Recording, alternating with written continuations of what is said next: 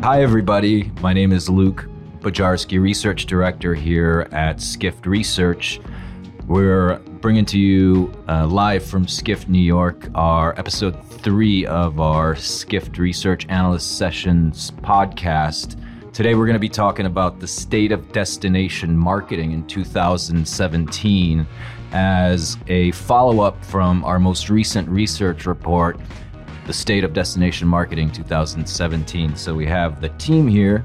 Uh, myself, we have Jared Ween, our senior analyst based out of New York. Hey, thanks for having me.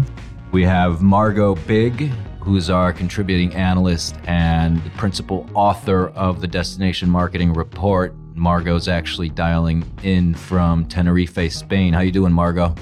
I'm doing well, thanks. Hi. And thanks for, for calling in. And we also have Dan Peltier here, who is our tourism reporter uh, and also recently came back from the WTTC event in Bangkok. So thanks for joining us, Dan. Happy to be here. Thanks, guys. Great. So today we're going to be talking about a lot of different th- themes and topics about what's happening in this in, with destination marketing organizations in general. We'll be focusing on kind of the big questions, looking at funding and the spend outlook for DMOs. We'll be talking about how these organizations are shifting their spend from different channels, going from digital and offline, and maybe even back from online to offline, talking about effective content strategies, and then talking uh, more generally in, in the space of this kind of increasingly noisy digital landscape that destination marketing organizations or tourism bureaus are uh, operating in these days and the overall relevance of what they do and how this entire landscape might shape out in the future.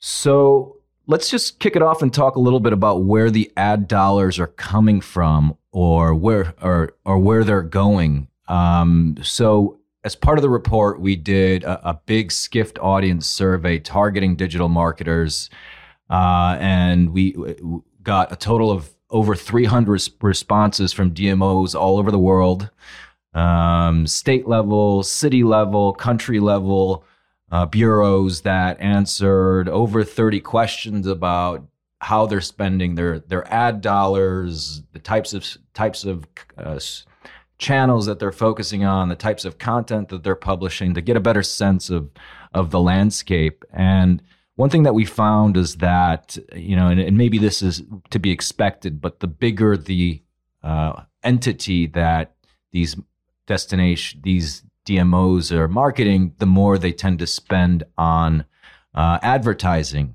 Um, so cities overall had, uh, you know, look at uh, cities we saw that 40% of tourism bureaus at the city level spent overall, sorry, spent less than $1 million annually on advertising, and about 20% spent between 1 to 3 million. Once you get into at the state level, you're seeing uh, you know an increase in that spend where you have uh, close to 60 percent spending anywhere between three to 20 million dollars on advertising. So it's really across the board, you know. And one of the things that you know is a big topic these days is how where that money is coming from. Huh. Uh, there's a lot of shifts going on, and I know Margot, you had uh, some good in- interviews, discussions with people uh, for the report. Um, can you what do you what do you think uh, are some of the challenges in, in raising in fundraising for some of these organizations these days? Well, I think that uh, there are a couple of things. I mean, primarily the fact that a lot of government, I mean, a lot of DMOs are completely government funded. So they're relying on governments, um, state governments, city governments, uh, local municipalities, while at the same time, a lot of states are seeing big budget cuts. Um, and there have also been really big concerns about how the money is being spent. Um, I think there's a, a, rapper in Florida, I can't remember his name, um, who made the news because he was given something like a $1 million retainer um, to help promote tourism in Florida. And um, caused a pretty big scandal in a state that already um, has some you know interesting political things going on. So uh, I think that that's those are really the big challenges right now. Is is how how uh, states are getting funded, how cities are getting funded, and private part, public partnerships seem to be the way forward, at least for some um, some states and some tourism boards, uh, just because they really sort of put the direction back into the hands of the people who are actually directly involved with tourism and um, allow a little bit more autonomy. So I think that that's something we're really going to be seeing in the future in terms of funding. Interesting. So politics tied to the funding. Daniel, Dan, what do you think? Is that uh, and that that rapper, by the way, was Pitbull, right? Who uh, caused that big scandal in Florida. Indeed, that was Pitbull. Um, he is he is no longer the spokesman for sexy beaches in Florida, unfortunately. Um, but I think it's important to remember with the Visit Florida case, and actually, um, I think it was the Florida legislature, they decided um, earlier this week or, or, late last week that um, Visit Florida would be getting, I think, around $25 million um, for funding for the next fiscal year, which was dramatically lower than the um, $100 million um, that the Florida governor and Visit Florida itself was calling for. Um, so that hasn't been um, signed into law or enacted yet officially, but that's kind of the situation that they're facing. But I think it's important to remember that um, a situation like Visit Florida, even though it's very pro- high profile because of what's happened with Pitbull, that um, DMOs facing funding cuts and having to go through these hula hoops to justify why they exist isn't anything new. It's been going on for decades. Um, and that has a lot to do with um, politicians mostly just not understanding why um, you need to market a destination, especially a place like Florida, um, which the argument is that you know people are going to visit Florida anyways, right? Like it's a beautiful, sunshiny state, Disney World, beaches. It has a lot going for it. Um, you know what's what's the need to put millions of dollars behind that to get more people to visit? And then the argument is is that it's so much more than that um, in a DMO. It's not just telling people come to our hotels, our beaches. Yeah, no, I mean it's a really good point. We always you know, one thing we always look at are kind of the historical trends, and now that we're kind of in a more upward, upward kind of trajectory when it comes to the economy, you know, what a lot of what ended up happening in, you know, during the financial crisis, where public budgets were being slashed, uh, you know, at the economic development level. I imagine at the tourism level you know, it's interesting to see that these kind of funding issues are still kind of rearing their heads right now when we're in this very, I'd say, relatively favorable economic environment. And we asked the audience or for our survey to look at some of those so just to gauge general sense in terms of optimism. And we saw that for the most part, uh, people were either very optimistic or just generally optimistic uh, you know, about uh, just over the majority, close to 60%. We're in that category, but we still had this rather large chunk of DMOs that were less than optimistic. Um, you know, um, you know, more in the kind of the 60% range, and some close to 20% said they were not very optimistic. So, you know, there's still a lot of back and forth. I think a lot of that really depends on, uh, you know, destination, uh, clearly on the type of organization we're dealing with. But, you know, in the bigger context of tourism and travel, uh, Jared, you know, I mean, the, you know, these numbers, it's 60%, 40% of these bureaus are spending less than a million dollars on uh, advertising alone. You know, I mean, how does that compare to, what's happening in, in the segment space. You're thinking about how much hotels are spending and, you know, maybe put a little bit of that in, into context for us. Yeah, sure. I mean, at the higher end, you have the, the online travel agencies where you have a Priceline spending, you know, maybe 4 billion or so and Expedia spending similar amounts. And, and then you have the large hotel chains that are spending hundreds of millions of dollars. So you know, in terms of the big picture in, in the advertising landscape, each DMO by itself is, is very small. Um, know, obviously, if you add them all up, they start. You know, the share you know could be comparable to you know a couple of the big hotels, um, but individually, you know, it's it's very subscale, and I think that's probably why they have challenge monitoring, you know, true ROI on some of these campaigns. You know, how much is attributed to them versus a hotel campaign, and what's the true economic impact? You know, and, and you know, there's a lot of smart people that work at DMOs are just when they look at the resources that they have versus a Marriott, and then at the higher scale, what a Booking.com has, like obviously you're not going to have the same power to work on Google, to work on Facebook, to use analytics.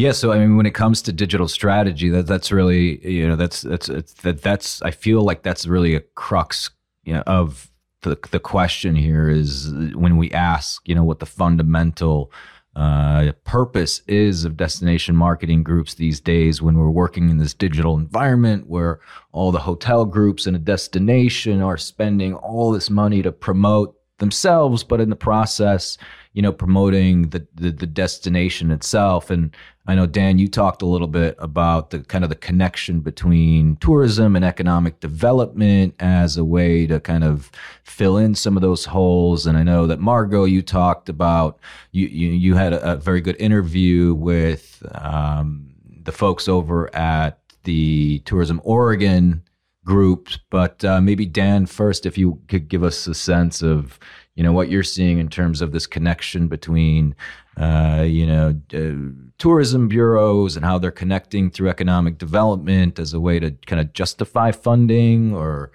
uh, you know what's going on there. Sure. So I know that a lot of that has to do with um, you know tourism boards saying that we're not just in the business to obviously you know first and foremost we want people to visit our state or our city or our country but we also want to improve the quality of life um, for residents in the city. So kind of taking tourism and, and tourism dollars and making that work and reinvesting that in the destination. So that could come in the form of um, you know, urban development, you know, new housing, affordable housing, um, a lot of, you know, some there's I guess a growing trend, I guess you could call it, is what's called like a tourism improvement district. So kind of sectioning off a part of a city or and you know usually at a city level big in um, california right very big in california where you're identifying an area that um, you particularly want to grow tourism in, and this is really where that economic development comes in. So that also includes, you know, bringing more restaurants and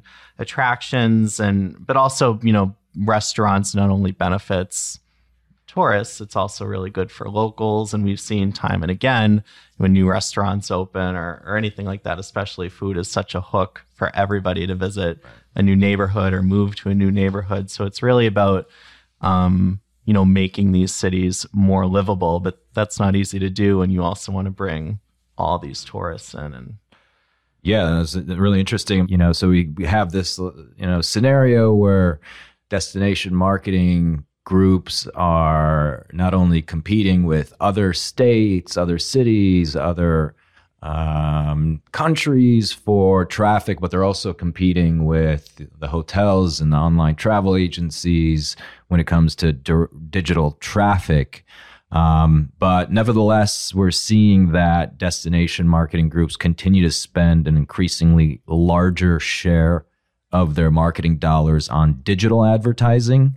Um, in our digital destination survey results, we saw that uh, you know, close to 70% said that digital was going to take up a larger share of their budget in 2017.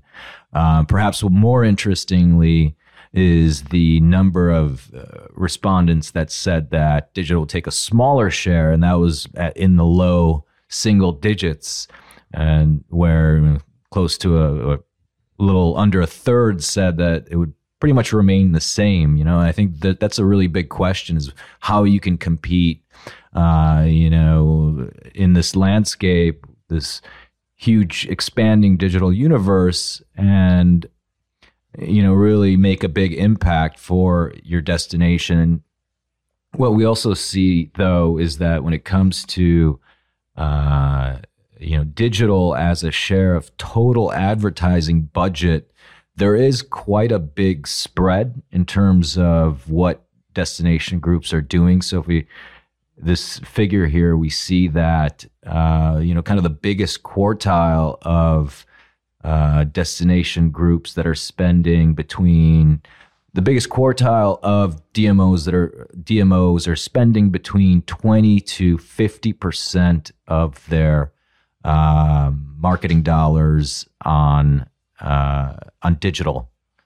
So that's you know, and but then but but really, it's really across the board. Uh, you have some that are spending, you know, eight percent, thirty-two percent. So the share of DMOs um, spending zero percent of their dollars on digital is, you know, less than one percent. Let's say. Um, but when we look at the other end of the spectrum, we see that there are destinations that are going 100% digital. I, you know, personally, you know, it really depends on the destination here, you know, but there, it definitely is a trend and some of the technology platform providers that we talk to uh, are pointing to des- to groups that are going 100% digital. I think that's that's really really interesting. About 9% of our respondents said that they're spending between 80% and 100% of their marketing dollars on uh, digital. You know, I think uh, Visit Philly is an interesting example, uh, or at least one example of how you know targeted marketing can ultimately impact how you're spending your dollars a lot of the traffic that Philly gets in terms of visitorship is coming ultimately coming from the New York area, uh, right? So that's kind of an interesting example where you know how do you channel your marketing dollars when it comes to uh, kind of the point of sale markets, right? No, that and that's that's a challenge that every destination um, is facing, and I think what's interesting. Um, with with Philly um, as an example is that they have um, a separate um, body or organization right. for convention sales and meetings, and a separate yep. Um, body that's really primarily focusing on consumer travel marketing and leisure travel. Um, and again, every um, destination approaches that differently. sometimes it's all wrapped up into one. Right. there's really no one size fits all. That's actually something interesting that Travel Portland mentioned, um, sort of the CVB versus DMO distinction, and the fact that um, I think it was actually Travel Tempe, sorry, who, um, you know, the fact that a lot of destinations are expected to kind of justify their existence based on how many, you know, conventions are held there, or base their, you know, justify their existence on actual visitor numbers rather than really how they sort of enrich local communities, as we are talking about earlier, and how um, eh, there's there's not really a clear cut way to justify how they exist. And I think with some of the things like Adara and Arrivalist and Ensight and Sojern, um, they'll actually be able to use data to really sort of look at how you know uh, justify their their dollars in a way that they haven't been able to before. Because before it was just okay, we have x number x number of conferences being held in you know Arizona or whatever this year, this means that we should have um, n number of government dollars. So I think that the technology will actually really really help DMOs justify themselves in a way that they haven't been able to before. And those that don't or who who aren't willing to invest in this kind of technology are probably going to face some real trouble in the future. Right. Yeah, that's a really good point. Uh, justifying spend uh, you know, whether it's business or leisure, ultimately a lot of that is connected to tracking visitors, but also attribution when it comes to return on ad spend, uh, looking at what, you know, where people are coming from and whether or not you can attribute what you pump out there, you know, at the digital level, um, and see what kind of impact that is having on visitors coming to your area. And there are uh, different platforms that are working on solutions for that. Arrivalist and Adara are are two of those. The type of data that they're using is a little bit different. Uh, Adara is using more of the booking data, looking at uh, connecting with the GDSs, looking at you know, who's booking, and then connecting uh, marketing campaigns to users that were caught in their pixels to uh, to essentially um, you know track that spend. But there's always that issue of you know correlation causation, right? Is it the person did the person already intend to go to Philadelphia and just happen to click on you know a search for Philadelphia flights and saw the ad and was that ad really responsible for changing that consumer's behavior in you know in a world of infinite travel opportunities or possibilities these days when it comes to destinations. Um, I think it's it's always a big question that a lot of the, the, the tech providers are are battling with these days. Yeah, definitely. I know I was um, just looking at uh, one of the names on this chart, Sojern. I had um, a conversation with them a few months ago, and they were saying that one of the you know um, biggest problems is that a lot of DMOs um, don't understand where someone is coming from before they visit their site, or even where they're going. You know, most importantly, after their site. So DMOs are saying like we have a big role to play in how trips get booked, why trips get booked, but if you don't know where travelers are going after, um, right. you know, they visit your site and they see all of your great content. That makes it really hard to say, well um, visit Philly or visit California, for example, like we factored this percentage or this much into a decision. Um, but it is happening more and more. It's just still so new. Um, and right. again, funding plays into how that's possible. Yeah, exactly. And companies like a, Arrivalist, they're taking a little bit of a different approach when it comes to the type of data that they're tracking. They're looking more at device uh, arrivals, right? So if you see the ad on your smartphone, uh, the the Visit Philly ad on your smartphone, for example, and then you uh, you know somehow appear in Philadelphia a couple weeks mm-hmm. down the road, Arrivalist will be able to attribute that as a you know uh, uh, as a uh, return on ad spend or a you know a, a attribution for for that ad spend. Um, but going back to your point, Margot, about how DMOs are using this type of data, you know, you know, from the people that we talk to, there's really a big difference in in thinking from the board members that are sitting on a lot of a lot of these budget budget uh, deciding budget for DMOs and ultimately the data that's available to DMOs, right?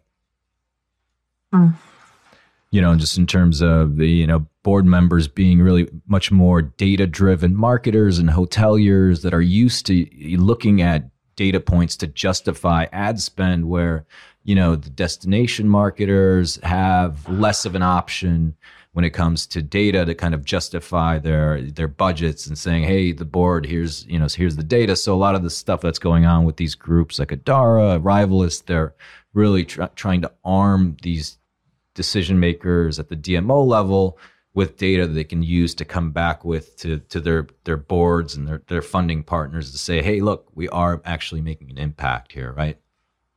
Absolutely. And I mean, I think, again, it's the question that you find with whenever there is any sort of public involvement in, in things is that generally politicians, you know, whether it's a scientific policymaking or anything else, politicians don't necessarily know how things work on the ground. And so, um, you know, Visit Quebec, for example, have, um, or Quebec Tourism have created a public-private partnership that I think is is really going to, you know, lead the way in a lot of ways because they have industry stakeholders. People are investing in in these new public-private partnerships and are seeing the payout. They know the industry, they know how things work, they know um, about really how things work on the ground rather than just knowing how to to sort of keep um, keep voters happy. I mean, it's just it's just a huge difference, and I think that that's really becoming necessary again with the current political climate and and budget cuts across the board. And I think it'll benefit DMOs at the end. It might be, or you know, it'll benefit destinations at the end. It'll benefit hotels. It will benefit um, really everybody within the the the travel industry. Um, and they still are getting they still are working you know in the way a nonprofit might um, that they still get a lot of government funding. So it's not like they're just going to lose their funding and it's going to become an entirely private situation. So I, I hope it will become a best of both worlds um, scenario in the years to come. Right, and that's kind of you know looking at, at funding and justifying funding, but in terms of ad effectiveness, Jared, I know that Facebook has done quite a bit of work in in you know targeting users, Facebook, uh, f- Facebook members across the internet. Can you what what's your take on you know what destinations how destinations might be able to use dynamic ads on Facebook? Yeah, I mean, I think it's one of those things where it's a great technology. It's compli- It's complicated to optimize. So just, I guess, just backing up dynamic ads for travel. You know, it's it's basically if someone has Facebook open in the background on their app, on their website, you don't have to log in, but if you're, it saves kind of your your history, and you can basically a DMO. Actually, Yep, Let's sure. re-edit. So Sure. let's ask the question again. So, Okay. So, uh, so when when it comes to targeting customers, I mean, the DMOs are using data to justify spend, but when it comes to targeting actual uh, actual travelers, I know that Facebook is doing some unique things around their dynamic ads product, right? Right. Yeah. I mean, dynamic ads are it's it's a really interesting technology because if someone is booking a flight, you can target them with hotels, and you can slice and dice the population where you know they know that Luke was looking for a flight to the Skift Forum in London, and then the a hotel can now say, okay, I'm going to try to sell you specifically Luke Bujarski, you know, a hotel at a given rate. Um, so the conversion on that type of thing would be higher than a typical kind of you know non-Google driven ad. And obviously, the difference with Google is there's intent, there's commercial intent, so you're searching for something. Where here, it's kind of there, it's kind of a pull versus a push. Mm. Um, but for the DMO, I think it's it definitely in terms of the the the branding. I think it's very it'll be, it should be a very effective platform where if someone has been interested in going to Florida and they've been kind of searching for that, and you you start showing them these great beautiful beaches or things they can do, it builds the awareness. I think the challenge is, you know, then it's not like it's a hotel or an airline where they're going to immediately book a link, you know, through the DMO. Yeah. So to track how effective that ad was in getting the person to come, Mm. um, I think it's a huge challenge for the DMO by itself. But I'd imagine these technology providers, you know, they keep improving the platforms and you know being able to track across devices, and and I know that's been a big push. And I think the next step from our conversations with these guys and also the OTAs and the hotels is is to be able to track across time. So if you were shown an ad, but then you don't do anything until a week or two later, right now, there's really no ROI attribution to doing that. Um, but over time, I think that'll be something that improves. And obviously, I'm not like a technology expert where I would know how that works, but given that, that, that Facebook is doing this and Mhm. you know you have all these really smart you know deep funded companies that want this to succeed I, I would suspect that the time issue will become less and less of a barrier Mhm. And I also thought that the, the the way that Facebook can track you from your from div, from you know the cross different devices is really compelling too, right? Just going from mobile to desktop back to mobile uh, yeah in a perfect world, right? right and that's the thing where you know because facebook most people use an app and the app is always pretty much always logged in if you have it and if you're searching you know for travel on your phone and that site partners with Facebook in some way, which doesn't mean that you're logged into Facebook to book a trip on kayak, but if there's some sort of like like button or Mm. some sort of pixel, they'll know what your your kind of activity or search activity, if you will. Um, and then at the same time, when you go to your desktop, you know, typically most people when they go to desktop, they don't really use Facebook that much, but if they do, it's the password is saved. True. Um, so you get the same kind of cross device because you're logged in on both. Right. Okay, so we talked about uh, spend attribution, uh, return on ad spend, talking about tracking visitors. But what about, let's talk a little bit about content now, you know, and customizing content. One of the questions that we asked in the survey was whether or not destinations are personalizing their content uh, depending on who comes to their website. And here we're talking about the destination, the Visitors Bureau website.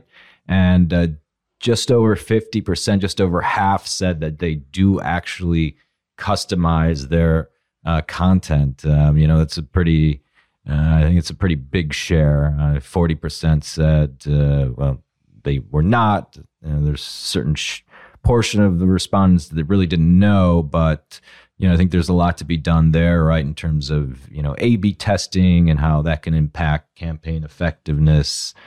Um, you know, targeting target market campaigns. Again, we said the Philly was a good example, and kind of channeling all of their effort ad, ad efforts or a big portion of their ad efforts to the New York market, for example.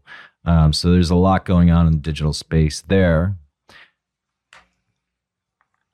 And Hawaii also did something really, really interesting with Expedia, where they this uh, sort of video thing that you can go in and you watch a video. It detects your face, and then um, it actually looks at the way that you emotionally react via facial expressions um, whilst watching a video of Hawaii. So it'll they'll show you different scenes of Hawaii, and then depending on um, you know what you see and how you react, they'll assign you a spirit animal sort of thing, and it'll be sort of like um, your your traditional Hawaiian animal that will then be your traveler profile essentially. So they'll be able to really know what kind of traveler you are, um, what sort of things interest you, and what things make you happy. So I think it's a really cool way of sort of taking um, typical, you know, testing type heat map sort of style testing to the next level um, using the technology that's available and then being able to customize um, content to an extent. I mean, there's still only three different profiles, but uh, wow. it definitely shows the way forward, I think. Um, so I hope that, that more companies continue to use the technology that we do have to, to really make things. Um, that's really interesting. Custom. And that's, is that on the Visit Hawaii website or how does that um, I believe so. I'm not sure if it's if they host it on on the Expedia website or if it's on Visit Hawaii. I think it's on Visit Hawaii though. Um, oh, but yeah, you just basically watch the video and it, it assigns you your animal. So from there, they can then customize content. And I think in general customization, I mean, across the board in the travel industry and really in all industries, um, you know, all, all the studies show that that's what, what the millennial age group really wants. And that's where the bulk of, of spend is going to be in the future. So I think that people who can sort of look at ways to, to both find out the data, to get people to declare data, and to actually really use it to customize and create individual experiences, um, experiences that people will want to share on social channels are going to to stay far ahead of the game.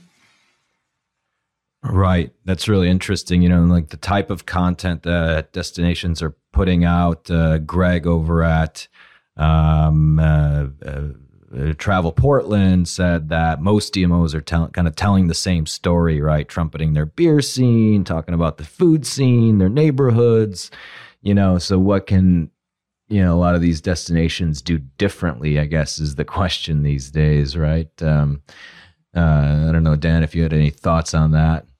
Yeah, I think that that really is the challenge. Like, how do you um, make yourself stand out? Um, especially, you know, every city now is claiming that they have craft beer and, and wineries and everything like that. You know, it's it's really becoming, you know, ubiquitous um, everywhere. Um, yeah, no, I mean, I think what uh, one thing that Greg also said from the interview uh, in, in Margot, maybe correct me if I'm wrong, but he mm-hmm. kind of looking at like just like not losing the, you know, kind of the gritty appeal of what makes a destination a destination, right? Not to kind of put too many filters on, uh, you know, the actual like essence of what a place actually is to make it more genuine you know if mm-hmm. it's just beer and food and like you know kind of like cheesy uh, you know like archetypical millennials uh, giving you know cheers to whatever at a bar right yeah no I, I, think that's that's really important is is um, you know and especially with a place like portland which is sort of rife with cliches anyway um, it's important to really look at what sets places apart. And just just as you were saying, um, you know, craft beer and wine. Everybody has craft beer and wine, and everybody has has boutique food, whatever. So, what are some of the experiences that you can't have anywhere else? That you know, and really, really focus on those because so many can be copied and and mass produced, and, and I think that most people aren't really looking for that sort of um, Disneyfication of their travel experiences, and especially as personalization becomes more important. So. Yeah, definitely. And you know, one thing that we asked about during the survey was this concept of loyalty and how loyalty applies at the destination level, right? Obviously, the hotels and airlines are going after repeat visit customers over and over again. Um, but what about at the destination level? And we've done some work in the past around this topic. Um, and we asked what, what, I thought was really interesting in the survey, and this kind of goes back to you know content and how can you do things differently. You know, if, if you know those people that have been to Portland already know what's happening on the food scene. What kind of content can you deliver to kind of make them want to come back again?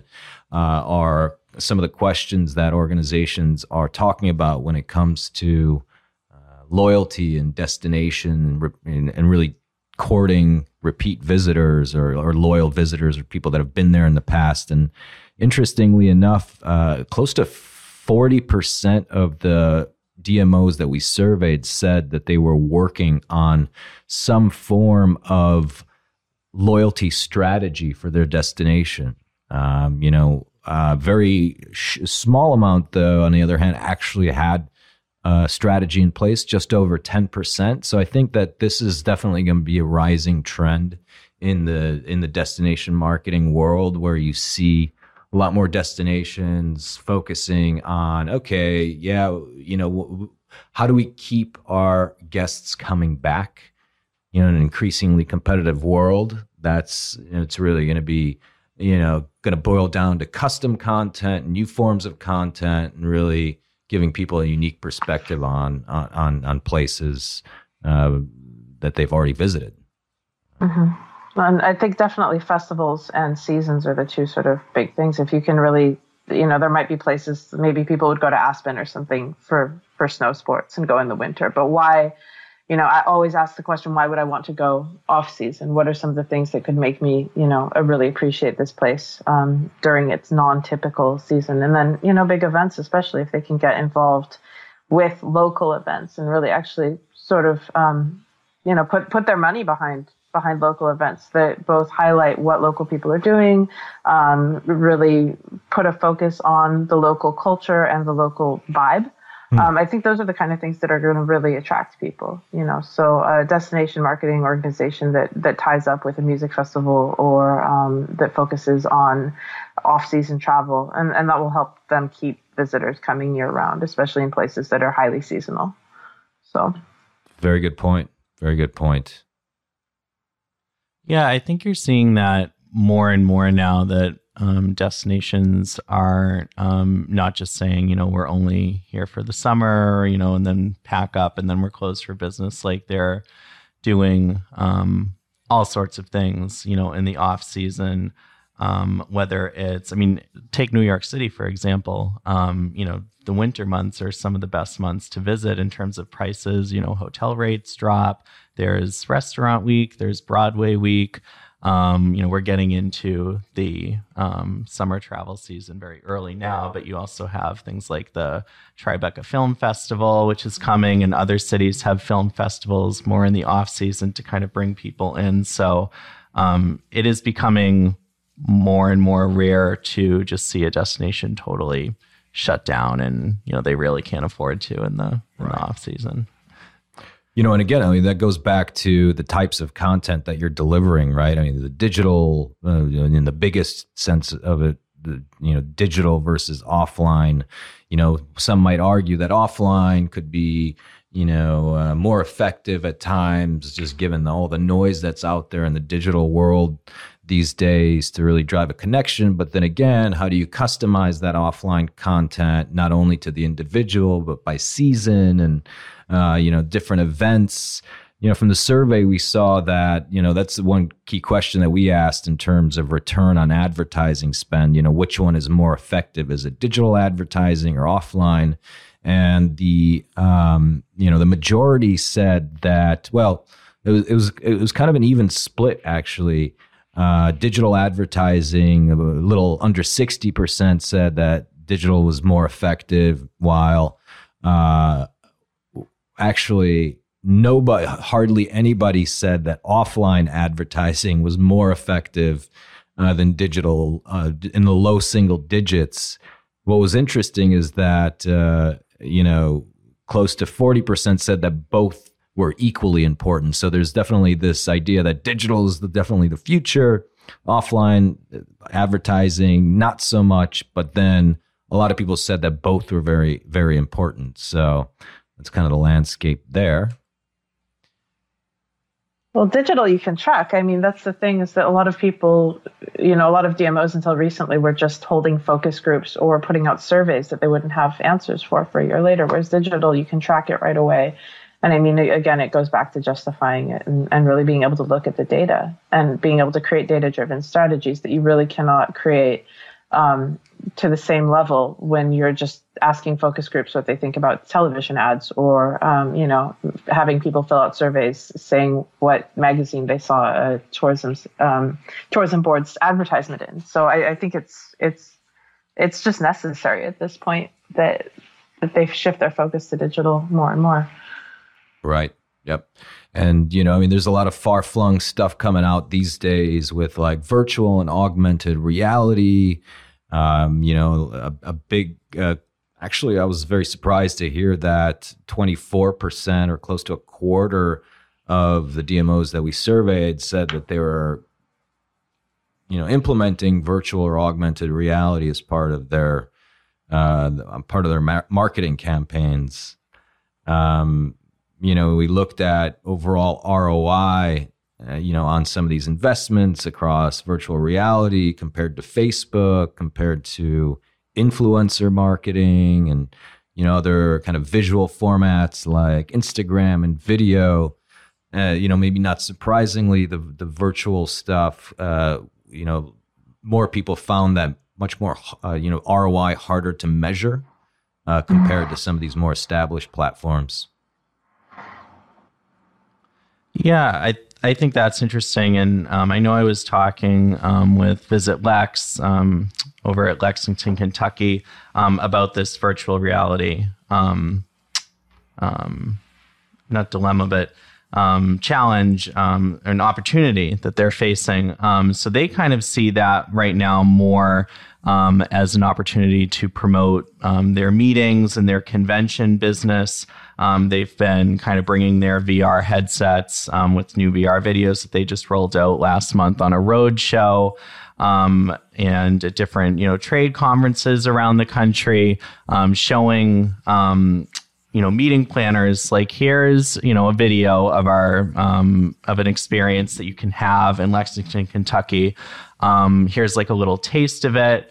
Um, you know, and maybe you still want to visit, maybe you don't, but this is kind of one of the first hooks. They said they're also making a video um, of their convention center that shows basically what they were saying is all you need to know um, in you know a minute or less um, to help you make a decision. So right now on the consumer side, it's really hard to measure, and it's I guess less common um, for DMOs to say you know we're totally all in this you know for the consumers versus business traveler.